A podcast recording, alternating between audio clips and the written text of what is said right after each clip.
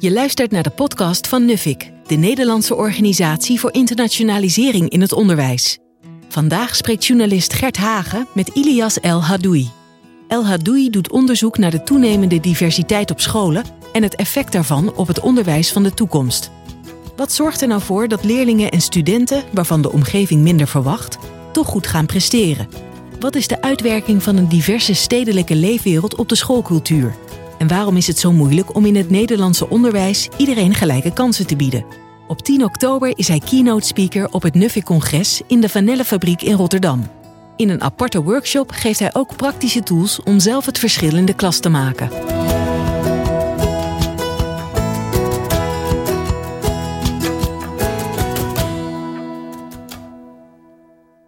Welkom. Fijn dat je luistert naar deze podcast over kansengelijkheid in het onderwijs. Met als gast iemand die zich vanaf studie sociologie in dit onderwerp heeft vastgebeten. Ilias El Hadoui. Stadssocioloog en onderwijsdenker, verbonden aan zowel de Erasmus Universiteit als de Vrije Universiteit. En lid van de Onderwijsraad. En zeer actief in het publieke debat over kansgelijkheid in het onderwijs. We hebben net afgesproken aan te tutoyeren. Zeker. Welkom, Ilias. Dank. Om met de deur naar huis te vallen. Uh, onderwerp kansenongelijkheid, kansengelijkheid. Is dat te herleiden tot de eigen schoolervaringen? Ja, helaas wel. Je zou bijna, uh, allebei denk ik ook, kansenongelijkheid en, en gelijkheid. Ik zal met kansenongelijkheid beginnen.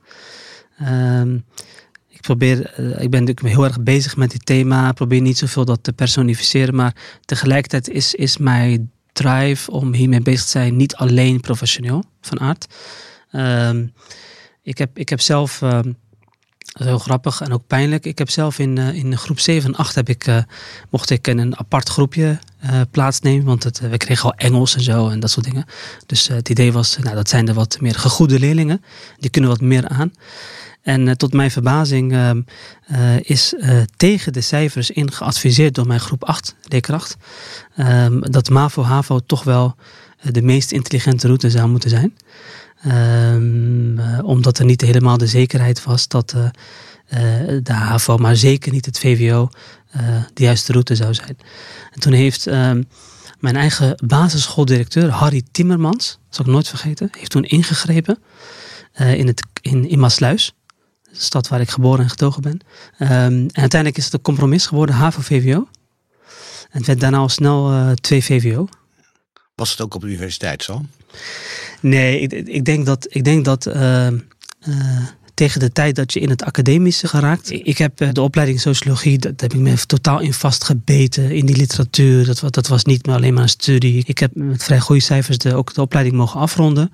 Maar ook. Uh, ook, ja. En, uh, maar dat had ook echt te maken met, met uh, de thematiek en, en, en het lezen en studeren en dergelijke meer. Dus ik, ik, zou, ik zou juist willen zeggen dat dat moment in mijn eigen ontwikkeling vooral het, het kenmerk was van kansengelijkheid binnen ons onderwijssysteem dat op het moment dat je in ons systeem in een setting komt waarin het daadwerkelijk gaat om de beoordeling op functionele kwaliteiten, op competenties, uh, dat ons systeem in één keer ook heel erg daarop gericht kan zijn. Hè? Kijk, ik denk dat groep 8 leerlingen minder weerbaar zijn dan academische studenten daarin. Je vertelde zojuist dat de basisschool je onderverdeeld was in groepjes. Op zich is dat eigenlijk van alle tijden. Ik ja. ken dat ook van mijn eigen lage schooltijd, Zeker. wat in eind jaren 60 was. En dat, eh, alleen dan, dan liep die scheidslijnen vaak via sociaal-economische ja. lijnen. De, de zoon ja. van een statenmaker had minder kans op een VWO-advies dan de ja. uh, zoon van of dochter van een arts. Hoe loopt dat nu? Nou, kijk, kijk, de ontwikkelingen van de afgelopen tien jaar in het basisonderwijs zijn natuurlijk vooral in de richting gaat van, van een meetcultuur. Hè? En dat heeft voor- en nadelen. Dus dat betekent dat we in het, in het basisonderwijs meten we heel veel, maar vooral op het cognitieve stuk. Dus dat betekent dat um, uh, de pogingen van leerkrachten die het vaak al zwaar hebben, hè, met grote klassen, werkdruk en dergelijke meer, uh, om te differentiëren vooral betrekking heeft op kan het ene kind beter leren dan het andere kind. Hè? Maar er ligt ook een opdracht voor de leraaropleidingen om breder te gaan kijken naar uh, ook de sociaal-emotionele ontwikkeling van kinderen. Uh, die thuisculturele omgeving. Uh, een begrip wat psychologen hebben ontwikkeld, self-efficacy. Dus het, het geloof in eigen kunnen van kinderen. Dus ja, ik denk dat we het niet moeten verengen naar het cognitief, het cognitieve, het didactische, dat wat makkelijker te meten is. En vanaf dat moment te doen alsof dat het enige is. Hè? Maar ik bedoel, ik had het eigenlijk over die scheidslijnen, die lopen nog steeds Ja. binnen scholen. Ja. Maar zijn dat nog steeds sociaal-economische scheidslijnen Ja. of etnische? Ja, kijk, Of is, valt dat samen? dat, geeft elkaar natuurlijk nog steeds de hand. Hè? Dus het, eh, de, de, zeg maar, het, het is nog steeds zo dat er een verband is tussen die twee. Hè? Ehm, en, maar dat verband wordt steeds zwakker. Dus je krijgt ook vooral in de grote steden een steeds grotere groep hoogopgeleide biculturele ouders. Ehm, maar de issues die zij hebben met hun kinderen en met de scholen, die lijken heel veel op die van hoogopgeleide blanke ouders. Hè? Dus, dat, dat in, dus de sociaal-economische status is het meest belangrijk. Hè? Alleen mijn punt is dat ik ben altijd bezig met de volgende vraag. Niet laten we met elkaar kijken wat we toch al verwacht hadden dat de uitkomsten zouden zijn. Namelijk hoogopgeleide kinderen zijn in staat om eh, verder te komen. Eh, sorry, kinderen van hoogopgeleide ouders zijn in staat verder te komen. Dat weten we al. Dat is in elke samenleving een eh, hardnekkig verband. En ook gewoon logisch. Wat ik vooral interessant vind is wat doen kinderen waarvan de samenleving verwacht dat ze minder ver zouden komen en ze toch erin slagen om dat te doen. En dan kom je vaak uit op dus de niet-didactische dingen, de, de niet-cognitieve dingen, maar vooral eh, mindset van kinderen. Dus meer de psychologische effecten, dus het geloof in eigen kunnen. En wij weten bijvoorbeeld uit, uit eh, onderzoek in 60 landen dat kinderen met een hoog geloof in eigen kunnen, kunnen ondanks de verwachtingen van de omgeving en sociaal-economische condities toch het verschil maken voor henzelf. Onderzoek heeft dat eh, uitgewezen. En toch neemt die kansenongelijkheid toe. Ja. Dus er wordt of niks met die onderzoeken gedaan, of, ze, of, of de onderzoeken zijn niet goed. Hoe kan dat? Wat, hoe is die verklaring dat ondanks Nou, die... Een van de, een, een van de problemen is inderdaad dat die eh ehm, eh, leraaropleidingen en de opleidingen, dus alle professionele settings, hè, dus waar professionals worden opgeleid, gaat niet alleen over het onderwijs, maar ook jeugd- en gezinsprofessionals, hè, dat die vaak heel erg didactisch ingestoken zijn. Maar op het moment dat wij professionals zouden opleiden met als hogere doel, hoe kan ik het geloof in eigen kunnen van kinderen versterken? Naast alles wat we ze willen leren hè, op didactisch cognitief niveau, nou, dan zijn we verschilmakend bezig. Dus, En dan zullen ook andere kinderen gaan schitteren. Dus dat is mijn stelling. dus het, gaat al die, het gaat niet om een organisatorische of een systeemomslag. Het gaat om een culturele omslag. Die Het gaat- nodig is in het onderwijs. Wil je die kansengelijkheid eh, bevorderen? Nou, kijk, kansongelijkheid is een veelkoppig monster. Dat is dus het lastige. Het is een soort waterbed-effect. Dus va- vaak ehm, is het idee van dat als ik één kop wegsla, dan komt er weer een nieuwe bij. En als ik hierop druk, op, op, op deze eh, probleemanalyse, komt er op een andere plek weer een ander probleem na- op, oppoppen. Kansongelijkheid laat zich veranderen door en stelselwijzigingen en cultuurveranderingen bij, bij, op scholen. Het is beide nodig. In je eh, recente boek Switchen en Klimmen gebruik je de metafoor van eh, de ladders. De thuisladder, de straatladder en de schoolladder. Ja. Wat bedoel je daar precies mee? Nou, de, de, de titel van het boek, en eh, die titel is voortgekomen uit eh, mijn eh, onderzoeksgroep op de, op de VU. Omdat ik zelf als titel eigenlijk had gelijke kansen in diverse klassen. Maar dat is wat ambtelijk wetenschappelijke titel. En, en een aantal goede onderzoekers in, in ons team zeiden, maar het hele boek gaat eigenlijk over switchen en klimmen. En dat, dat boek is het resultaat van een, van een onderzoeksprogramma vanuit de VU. Dat heet Transformaties in het grootstedelijk onderwijs. En wat we daar proberen te doen is steeds de vraag te stellen: wat zorgt ervoor dat die grootstedelijke leerlingen, en wanneer heel de wereld verwacht dat ze niet gaan klimmen op die schoolladder, studiesucces eh, en, en vooruitkomen, dat ze dat toch wel gaan doen? Een heel optimistische eh, eh, En onderzoeksfocus. waar kom je dan op uit? Nou, en, en wat we daarbij bijvoorbeeld zien is dat die studenten heel goed eh, in staat zijn om, wanneer ze in de context van stages bijvoorbeeld, kunnen switchen naar de vereisten van professionele organisaties. We hebben bijvoorbeeld studenten gevolgd die bij zorg eh, eh, zorg, in zorgorganisaties stages lopen. Dat kunnen ze heel goed. Ehm, dus de conclusie is ook dat het handelen van professionals die voor de klas staat, staan, maar ook in ehm, arbeidsorganisaties, heel erg bepalend is voor de mate waarin die jongens en meisjes wel of niet gaan switchen en klimmen. Dus die moeten dat leren. Die moeten, Ja. die moeten weten wat ze moeten doen om Precies. kinderen kans te bieden. Precies. Dus kijk, de uitdaging van switchen is niet zo mak moeilijk, want dat doen ze toch al. Jongens en meisjes in die grootstedelijke omgeving hebben vaak het gevoel al van, oh, ik moet me daar anders gedragen dan daar. Maar de uitdaging is van hoe kun je switchen en klimmen. Daarom is de titel heeft de, het dubbele in zich. En in dat boek beginnen we eigenlijk met een definitie van wat wij noemen transformatie. En vandaar dat het programma ook de transformatieve school heet.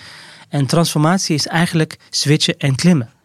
Want je wilt dat jongens en meisjes op verschillende ladders, en die staan eigenlijk symbool voor sociale status, klimmen, eer, uh, erkenning en waardering, succes hebben. Dat zijn toch dieper liggende uh, menselijke behoeften, wat psychologen noemen de motivationele drijfveren. En je wilt niet dat studenten zeggen, nou, om te kunnen klimmen op de schoolladder, om succes te hebben op school, moet je eerst je familieladder verloochenen. Dus je moet eerst gaan dalen op je familieladder en dan pas kun je op onze ladder klimmen. Dat is een ingewikkeld standpunt. Ja. Je wilt ook niet tegen studenten zeggen, je moet eerst dalen op je uh, peergroepladder en dan pas kun je schitteren op school. Dat gaat hem ook niet worden. Maar op het moment dat er een perspectief is op klimmen op drie ladders en succes hebben op drie ladders. En dat betekent in, in, in een stedelijke omgeving, maar ook daarbuiten bijvoorbeeld dat kinderen multitalig zijn. En um, uh, weliswaar hun volkstaal of hun peergroeptaal of hun straattaal kunnen gebruiken op die ladder. En allerlei andere familietalen ook spreken. Maar je wilt ook dat ze op tijd die switch maken naar de professionele taal.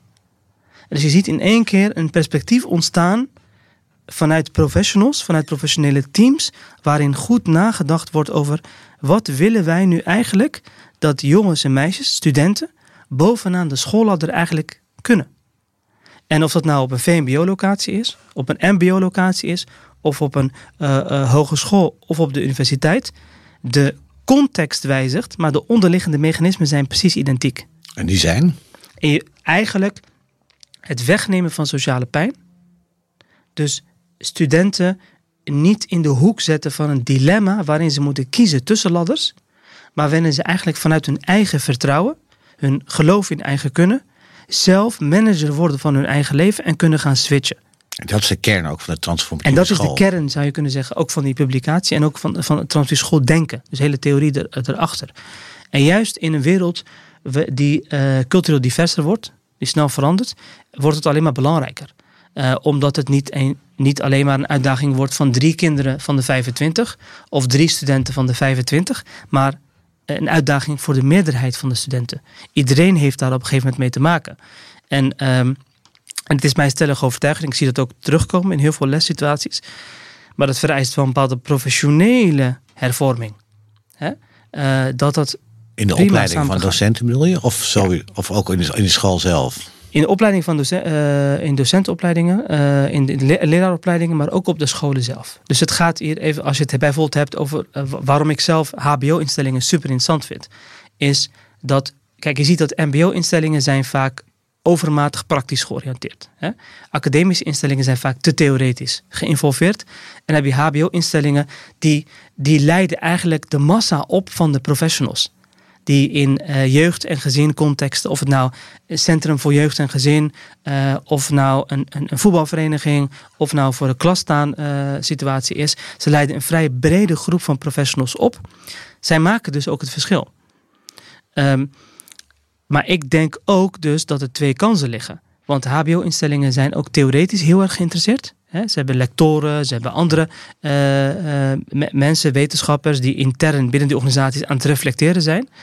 Dus ze kunnen ook in hun curriculum dingen letterlijk ook wijzigen. Veel te weinig vind je trouwens, hè? dat ze veel te weinig gebruik maken van wetenschappelijk onderzoek. Dat is volgens nou, mij een van de dingen waar je nogal tegen te hoop loopt. Ja, kijk, ik, ik denk dat ze, dat, dat ze wel veel gebruik maken van wetenschappelijk onderzoek. Maar ik, noem dat, ik, ik, ik, ik zie een probleem in Nederland rondom action-based research. Dus mijn stelling is niet hoe kun je cum laude worden in zeg maar, de wetenschapper zijn of zo en wetenschappelijk onderzoek uh, uh, bedrijven. Maar hoe kunnen we cum laude worden in de vertaling van wetenschappelijke inzichten naar het onderwijsveld? En dat gebeurt veel te weinig. En dat gebeurt veel te weinig. Waarom? Ja, iets met, iets met hokjes en, uh, en, en, en mensen in hokjes en dat soort dingen. Dus dat, dat, we zijn natuurlijk een overmatig, dat is het nadeel van overmatig georganiseerd zijn. Hè? Dus we zouden iets meer chaos moeten hebben eigenlijk dat zou mensen meer uit hun hokjes kunnen laten gaan. Nee, dat, dat is een geintje. Maar ik, ik denk dat, dat uh, als je bijvoorbeeld kijkt naar het Canadese systeem of naar het, naar het Zweedse systeem, zie je veel meer action-based research. Ik denk dat de meest intelligente route is om wetenschappers te dwingen praktischer te worden in het vertalen van hun inzichten, maar ook professionals te dwingen bijvoorbeeld professionals die voor de klas staan of bij HBO-instellingen of waar dan ook, om zich te laten inspireren door die wetenschappelijke inzichten. Dus we moeten voor waken met z'n allen, denk ik, hè, dat we een dat we professionele gemeenschappen krijgen waarin individuen heel veel goede, nobele dingen doen op basis van goede intenties en intuïties en goede gevoelens, maar waarvan we misschien weten dat het niet zo effectief is. Hè? Dus er is een groot verschil tussen goede dingen doen en effectieve dingen doen. Stel voor als je het inderdaad hebt over wat hebben professionals nodig om in een stedelijke omgeving voor de klas te staan met een gevoel, een hoog geloof in eigen kunnen, uh, een zelfverzekerdheid uh, en dat ze het gevoel hebben dat ze het verschil kunnen maken. En wat is daar maatschappelijk voor nodig? Ja, dan, dan verandert de wereld. Wat is er maatschappelijk voor nodig? Nou, dat, dat, dat heeft te maken met een hervorming van het curriculum van lerarenopleidingen. Dat heeft te maken met de vraag te stellen van... Um, laten we de analyse maken hoe, hoe groot de klassen kunnen zijn in zo'n omgeving. Uh, wat voor uh, onderwijsassistentie daarin zou moeten plaatsvinden. Uh, wat voor soort professionele teams je om zo'n docent heen moet zetten. Het is ook niet, een, niet alleen een individuele aangelegenheid, maar je moet ook sterkere teams hebben. Um, hechte teams. Wat voor type schoolleider heb je daarvoor nodig? Nou, je, je, voelt het aankomen. Het is een heel fundamenteel gesprek wat je met elkaar moet aangaan. En dat vraagt ook om enorme investeringen in het onderwijs. Ja, en ja. Ik, ik, weet niet of men daartoe bereid is. Ja, maar, maar dus, dus op het moment dat wij. Dan wordt het dus een morele vraag. Hè? Ja. Dus op het moment dat wij met z'n allen zeggen als samenleving: wij zijn niet uh, uh, er klaar voor om die prijs te betalen. En ook misschien een ongelijke behandeling van uh, uh, Marjolein de Amsterdamse wethouder, die heeft de leus en stelling: uh, gelijke kansen betekent een ongelijke behandeling van scholen. Dat is een heel radicaal standpunt in het debat. Maar op het moment dat zij dat dus nu doet in het Amsterdamse, dan is dat een morele keuze. Op het moment dat um, politici, um, wethouders, schoolbestuurders, schoolleiders, ouders een andere keuze maken, is dat ook een morele keuze. Dat is mijn stelling. En het is geen uh, keuze die afgedwongen wordt door, uit financiële overwegingen of uit. Nou, kijk, ik, kijk, ik, ik denk dat je, dat je goed moet gaan definiëren welke keuze op welk niveau legitiem is. Hè? Je, je kan, denk ik, de keuze moet denk ik niet gemaakt worden door de docent die daar in lokaal 107 staat. Dus dat, we kunnen nu, als we even extrapoleren naar de Franse context, dat is misschien wat veiliger. We kunnen nu niet zeggen tegen de docent die nu in een Franse banlieue in lokaal 107 keihard aan het werk is. Dat we daar tegen zeggen, nou, we, we, willen dat jij nu even het verschil maakt voor onze samenleving. En ook dat jij die keuze gemaakt. Dat is natuurlijk absurd. Een beetje veel gevraagd. Dat is veel gevraagd. Hm. Dus het, het moet wel uh, op, de juiste, op, het, op het juiste niveau, zeg maar, uh, uh, moet het debat ook, ook gevoerd worden. En waar zal die uiteindelijk toe leiden? Niet maken van keuze? Nou, kijk, wat, wat um, als je die T-splitsing hebt, hè, dus de, de, OCD-rapporten zeggen ook uh, nu, de OCD spreekt natuurlijk ook Nederland aan en geeft te kennen van hé, hey, het is opvallend, het Nederlands onderwijssysteem is ontzettend uh, meritocratisch gebleken na de oorlog. Hè. Uh, we, hebben een ontzettend knappe prestatie geleverd, immens, wat er na de oorlog gebeurd is. Um, en in ieder geval is er bij grote delen van de Nederlandse bevolking, bij ouders en hun kinderen, het idee ontstaan van we leven in een soort van samenleving waarin als je, het idee bestaat dat als je je best doet, je door het systeem in zekere zin rechtvaardig wordt behandeld. En er een soort van idee is van gelijke kansen en gelijke rechten. Is dat een idee of een realiteit? Ja, dus dat idee is er. En ik wil allereerst dus vooral benadrukken, dat is best uniek. Want we moeten ook realiseren dat op de me in de meeste landen op deze aardbol en de meeste continenten dat niet de gangbare realiteit is. dus dat is een enorme prestatie geweest. Nou, en wat we, wat we nu al een aantal jaren um, te horen krijgen van de onderwijsinspectie, is dat we dus naast dat idee, de feitelijke situatie en het idee die groeien uit elkaar. Dus daar waar we lang, uh, lang, lange tijd hebben kunnen teren op een situatie dat niet alleen dat de mindset was van veel mensen, dat me, uh, veel mensen daardoor ook echt het verschil gingen maken voor zichzelf en samen met professionals. En ze ook in de werkelijkheid terugzagen dat dat echt ook bestaande was, begint dat mechanisme een beetje ontkoppeld te worden. En om het heel concreet te maken, uh, onderwijsinspectierapport geeft te kennen, kinderen met 5,35 op de CITO-toets van hoogopgeleide ouders krijgen structureel gezien een hoger advies dan kinderen van laagopgeleide ouders met diezelfde score op CITO-toets. En daar kun je een linksom of rechtsom, en wat mij betreft in de beide zinnen van het woord, urenlang over spreken. Maar aan het eind van de dag tart dat dat diepere gevoel van rechtvaardigheid en, en het idee van, van gelijke kansen. En zelfvertrouwen. En zelfvertrouwen. En mijn punt is, dat is niet alleen maar een professioneel gesprek of een politiek gesprek of zo. Dat gaat veel dieper ook uh, in op allerlei morele keuzes die je wilt maken in, in de samenleving. Misschien goed om een groot Britse denker, een socioloog, Jock Jong, aan te halen in dit verband. Die is in 2013 overleden. Waar hij veel over geschreven heeft, is wat hij noemt sociale bulimia. En hij een soort metaforische beschrijving van het maatschappelijke lichaam dat zich helemaal volvreet met alles en iedereen. Dus inclusie voor iedereen. Maar volgens ook, en ik wil niet onsmakelijk maken, exclusie gaat plaatsvinden. Dus hij, hij zegt die, die, dat maatschappelijke lichaam leidt eigenlijk aan een vorm van sociale bulimia, omdat iedereen de belofte van inclusie meekrijgt, maar volgens er in de praktijk exclusie plaatsvindt. En, uh, en dat is interessant, want hij zegt onvrede en ressentiment in de bevolking is niet het gevolg van exclusie. Want in Afrikaanse landen is exclusie veel hardnekkiger het geval. Maar het gaat om de exclusie na de belofte van inclusie.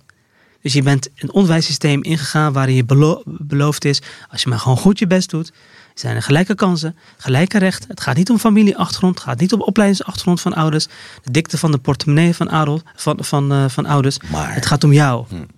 Maar op het moment dat er dan volgens een situatie is op maatschappelijk niveau, breed hè, of dat nou in Stadskanaal of in Zeeland of in Rotterdam het geval is. Het is niet een vraagstuk van etniciteit, maar een vraagstuk van opleidingsniveau. Dat, is ook geen vraagstuk wat, van grootstedelijkheid versus platteland. Nou, kijk, de, de kansongelijkheid neemt overal toe. En wat hardnekkiger in de grote stad. Ja. Dat is de juiste uh, invalshoek. Maar de onderwijsinspectie laat bijvoorbeeld ook zien dat etniciteit niet altijd een belangrijke factor is in dat verband. Hè. Dus ook kinderen van laagopgeleide autochtone ouders uh, krijgen gewoon met 5,35 op toets minder kansen. Hè, dus, dat is, dus we moeten ervoor waken dat we het etniseren. al is er een relatie met dat vraagstuk. En mijn stelling is van we kunnen daar op een economistische manier naar kijken. Oh, we halen niet uh, kapitaaloptimalisatie en zo. En we halen niet. Uh, maar op een veel dieper niveau gaat het erom dat um, jonge burgers eigenlijk dat er een soort van knauw ontstaat in hun geloof in die maatschappelijke vooruitgang. En dat is ingewikkeld. En dat werkt door in hun laatste leven. Dat werkt door dus in hun leven. En dat is een, dat is een, een mechanisme wat, waar heel weinig oog voor is, omdat we dit vraagstuk verengen naar um, uh, professionele settings. We, we, beperken het tot een vraagstuk van de groep 8 leerkracht, die moet aan de slag. En mijn stelling is, het is een maatschappelijk fenomeen waarin op het moment dat kinderen van jongs af aan veel meer te maken hebben met sociale pijnervaringen, het gevoel uitgesloten te worden uit een setting waar ze altijd al van dachten dat ze er onderdeel van uitmaken, dan gaat dat hun uh, mindset tekenen. Dat, dat gaat invloed hebben op de manier waarop zij professional zijn, de manier waarop ze hun eigen kinderen opvoeden. Uiteindelijk is hoe onze samenleving er op termijn gaat uitzien. Als de meerderheid van de samenleving straks het gevoel heeft meer te verliezen bij dit systeem dan te winnen, ja, dan hoef ik de rest niet uit te tekenen. En op dit moment, en dat, volgens mij is dat een historisch succes, heeft de overgrote meerderheid van de Nederlandse bevolking nog steeds het gevoel dat het systeem, en het niet alleen over onderwijs, maar het gaat ook om rechtsstaat en een aantal andere uh, elementen, veel meer te winnen bij het systeem dan, dan te verliezen. Maar het zit op een kantelpunt dus. Ja. Maar het gaat mij niet zozeer om van waar, waar staan we in 2019, maar de vraag is, waar staan we in 2030? Hè? Zijn we. Dat is een schetsen. Zijn, uh, zijn, zijn scholen. Nou, dus dit vraagstuk van kansengelijkheid hebben benoemd. En dat geeft dus de hand aan een toenemende culturele diversiteit. Het gaat parallel. Dus je ziet um, dat het gaat om vraagstukken rondom gelijke kansen. Maar het gaat ook om vraagstukken rondom uh, identiteitsontwikkeling. Nou, en um, ik ben in mijn werk veel bezig in die grootstedelijke omgeving. Dat, Rotterdam, Amsterdam, 206 geregistreerde herkomstlanden. Super diversiteit. Maar dit vraagstuk speelt natuurlijk ook voor Amersfoort voor, uh, voor Zwolle, voor Enschede, voor Tilburg, voor Eindhoven. En speelt ook voor allerlei kleinere omgevingen in die, in die uh, of plattelandsomgevingen in die regio. En uh, mijn stelling is dat het een, een, een gevaarlijke cocktail is wanneer een, een, een verscherpende kansongelijkheid plaatsvindt in een wereld waarin de culturele diversiteit toeneemt. En de vraagstukken rondom wie ben ik en wie zijn wij ook pregnanter op tafel liggen. Omdat steeds meer mensen gaan afkeren van die samenleving. En ja, althans zich niet meer thuis voelen in die samenleving. Ja, je, zie- je ziet dan twee dingen. Je ziet dat wat groot socioloog Robert Poet noemde turtle-effect, schildpad-effect. Mensen gaan natuurlijk wegkruipen in hun bubbel. Trouwens ook het Sociaal Cultureel Planbureau beschrijft dat op een adequate manier. En je ziet ook veel meer verbindingen, nieuwe verbindingen. Dat is het positief verhaal. Hè? Op het moment dat steeds meer jonge burgers het gevoel krijgen van... ik heb niet dezelfde kansen als anderen. En die anderen hebben ook nog eens een andere kleur of culturele achtergrond. Ja, dat maakt het verhaal dubbel complex. Zeg maar. De remedie die je schetste is een, niet alleen een cultuurwijziging, een stelselwijziging en een cultuurwijziging. Maar dat vraagt heel veel tijd. Is die tijd er? Ja, zeker, zeker. Kijk, ik ben even. Nou, wat, je, wat, je, wat je schetst is, is, dat lijkt vrij urgent allemaal. Ja, nee, het is, het, is, het, is, het is vrij urgent. En ik, ik zet dat ook zo neer, omdat ik een discrepantie zie tussen wat de urgentie die de onderwijsinspectie al drie, vier jaar lang in rapporten duidt, OECD-rapporten, andere gevestigde rapporten waar consensus over is. Hè. U weet, wetenschappers hebben niet zo vaak consensus, nou op dit thema wel. En aan de andere kant de wat lauwe reactie in het land. Dus het is ook belangrijk om duidelijk te maken van het is niet alleen een, een vraagstuk van nogmaals van eh, dat we wat knip- en plakwerk moeten doen in lokaal 107 eh, bij de docent die, die, die een extra uitdagingje heeft of zo. Dat is niet waar het over gaat. Het gaat over een, dat, dat, dat wat daar gebeurt in dat klaslokaal eh, op maatschappelijk niveau verschilmakend kan zijn. Dus als je het even positief formuleert, we hebben heel veel te verliezen wanneer we nu niets doen. Maar we hebben immens veel te winnen. Juist op het moment dat we nu wel heel veel dingen gaan doen. Je hanteert vaak het beeld van die ladder, de metafoor van de Ja. ladder. De thuisladder, de schoolladder en de straatladder. En er is een mismatch nu tussen die verschillende ladders. Ja. Waar is die mismatch het grootst? Tussen welke ladders? Kijk, die, ik denk dat als je die straatladder even begrijpt als een peergroepladder, dan is die nationaal gezien ook relevanter. Hè? Dus kijk, in de grote stedelijke omgeving is die straatculturele eh, jeugdcultuur relevant voor heel veel jongeren. Maar in een Tilburg, eh, Noord, dus een eh, volkswijk, daar zie je bijvoorbeeld dat de professional ook de vraag heeft bij zichzelf: ehm, sta ik er toe dat kinderen plat Tilburgs praten in het klaslokaal? En dat gaat dus over niet alleen die peergroepladder, maar ook over de thuisculturele ladder. Moet je dat toestaan? Nou, dat is is de goed om toe te staan? Nee, maar wat zou je? Nou, wat is je antwoord? wij- kijk, ik probeer altijd in die, in die gesprekken binnen docententeams hen zelf dat antwoord te laten geven. Ik geloof altijd dat. Ze dus- kijken allemaal naar jou. Ze willen antwoord van jou. Ja, en ik kijk naar hen. dus nee, ik denk, ik denk dus dat, dat het interessante is dat je allereerst analyseert dat eh, docent in lokaal 107, omdat hij misschien zelf uit de volkswijk komt in Tilburg en dat snapt en aanvoelt en invoelt, dat hij van mening is, ja, dat is niet heel erg of zo, dat moet kunnen. En ik probeer in docentteams vooral hen mee te nemen naar het vraagstuk: wat gebeurt er op het moment dat in lokaal 109 die andere docent in één keer heel restrictief en streng daarop gaat zitten zijn? Dus het gaat mij niet om welk standpunt je neemt, maar vooral dat je dat vanuit een gedragen, gemeenschappelijke eh, zienswijze doet binnen het totale docententeam. Het maakt mij niet uit of ze het standpunt van 107 overnemen of 109, maar vooral dat er niet een te grote bandbreedte moet zijn tussen die twee lokalen. Want dat is echt ingewikkeld en dat kun je niet uitleggen aan kinderen. Even terug naar die ladders. En, en, daar komt nog iets anders bij, dat ik als Rotterdammer geen uitspraak wil doen over plat, plat Tilburgse dialecten. Dat is niet Maar als je het programma, je bent ook programmaleider van de, van de school, hè? Transformatieve Ja. school. programma, ja. En eh, staat, daar, staat daar Plat Rotterdam op het programma of niet? Nou, eh, ik, ik denk dat, ik denk dat ehm, eh, overigens vindt dat professionaliseringsprogramma ook op, in Tilburg plaats. Dus, Staat daar Plat Tilburg op de... Nee, dus ik, ik, om, om alle, in, alle, in, alle, in alle eerlijkheid, ik denk dus dat, dat eh, volgens mij ehm, moeten kinderen gewoon de mogelijkheid, de ruimte krijgen om de taal te spreken van de volkswijk. Maar dat je daarin ook tegelijkertijd het eerlijke verhaal hebt over hun kansen op de lange termijn. Wanneer ze niet de switch kunnen maken naar standaardtaal Nederlands op de schoolladder. Dus het, een, een, een nieuw boek wat uitkomt heeft de titel Switchen en Klimmen. En dat gaat dus ook heel erg over die ladders. Dus ik denk dat professionals wel bewust moeten zijn van... hé, hey, wat zorgt er nou voor dat kinderen, waar dan ook... Hè, in Rotterdam of in Tilburg of in Stadskanaal... ehm, trouw kunnen blijven aan de familiecultuur en de codes daarbinnen. Binnen, binnen de wijk ook, dat is natuurlijk heel belangrijk. Er zit heel veel emotie en traditie in. Ehm, maar tegelijkertijd dat ze in staat zijn om te switchen... naar de sociale codes van de professionele setting. Uh, en het is heel verrijkend als ze allebei kunnen. het is heel verarmend wanneer ze, ehm, wanneer ze dat niet kunnen. Je hield net een lezing voor schoolleiders. Hè? En één, ik, wat ik opving is dat je op een gegeven moment zei... culturele diversiteit lukt alleen als iedereen wint. Wat bedoel je daarmee? Nee, de omarming van culturele diversiteit uh, gaat gewoon heel makkelijk in een setting met allemaal winnaars. Dus je ziet ook dat in academische omgevingen eh, stellen studenten eigenlijk nooit vragen over waarom er allerlei lui bij hen in, in de collegezaal zitten die een andere taal spreken of uit het buitenland komen of uh, uh, ander soort eten eten. Of um, je ziet ook op de Erasmus Universiteit dat dat heel veel studenten er helemaal geen probleem mee hebben dat Engels in sommige gebouwen de voertaal is geworden. Je ziet het probleem en die ergernis veel meer bij het personeel in onze restauranten daar. En dat is natuurlijk interessant. Dus op het moment dat je uh, dat mensen die het gevoel hebben ja, uh, minder opgeleid, minder hoog opgeleid te zijn, minder kansen te hebben, daarin zie je dat die culturele diversiteit in één keer wordt geframed als een probleem. Want ik heb minder kansen en oh ja, al die andere lui zijn ook anders dan ik. Dus je krijgt een dubbele, een dubbel probleem rondom identiteit en economische kansen.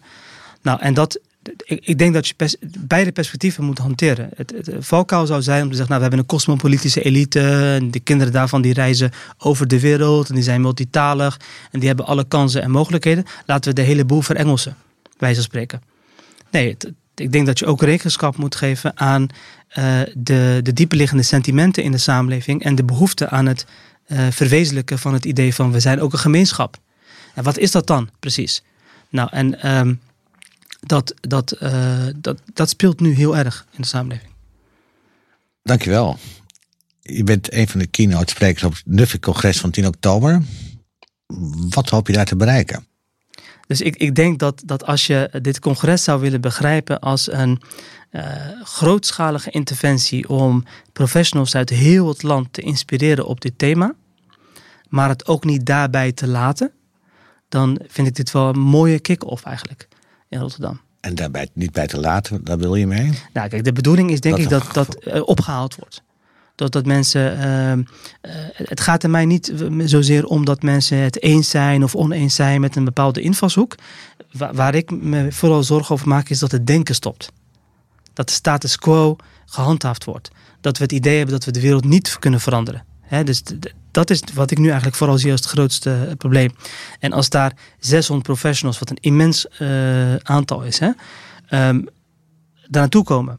Al is het maar heel klein, klein, klein inzicht meenemen naar Zwolle, naar Emmen, naar allerlei andere plekken in het land. En daar het verschil kunnen maken in een individueel klaslokaal. Ja, dan, dan is dat al heel mooi. Dankjewel. Graag gedaan. Het Nuffic-congres is op 10 oktober in Rotterdam.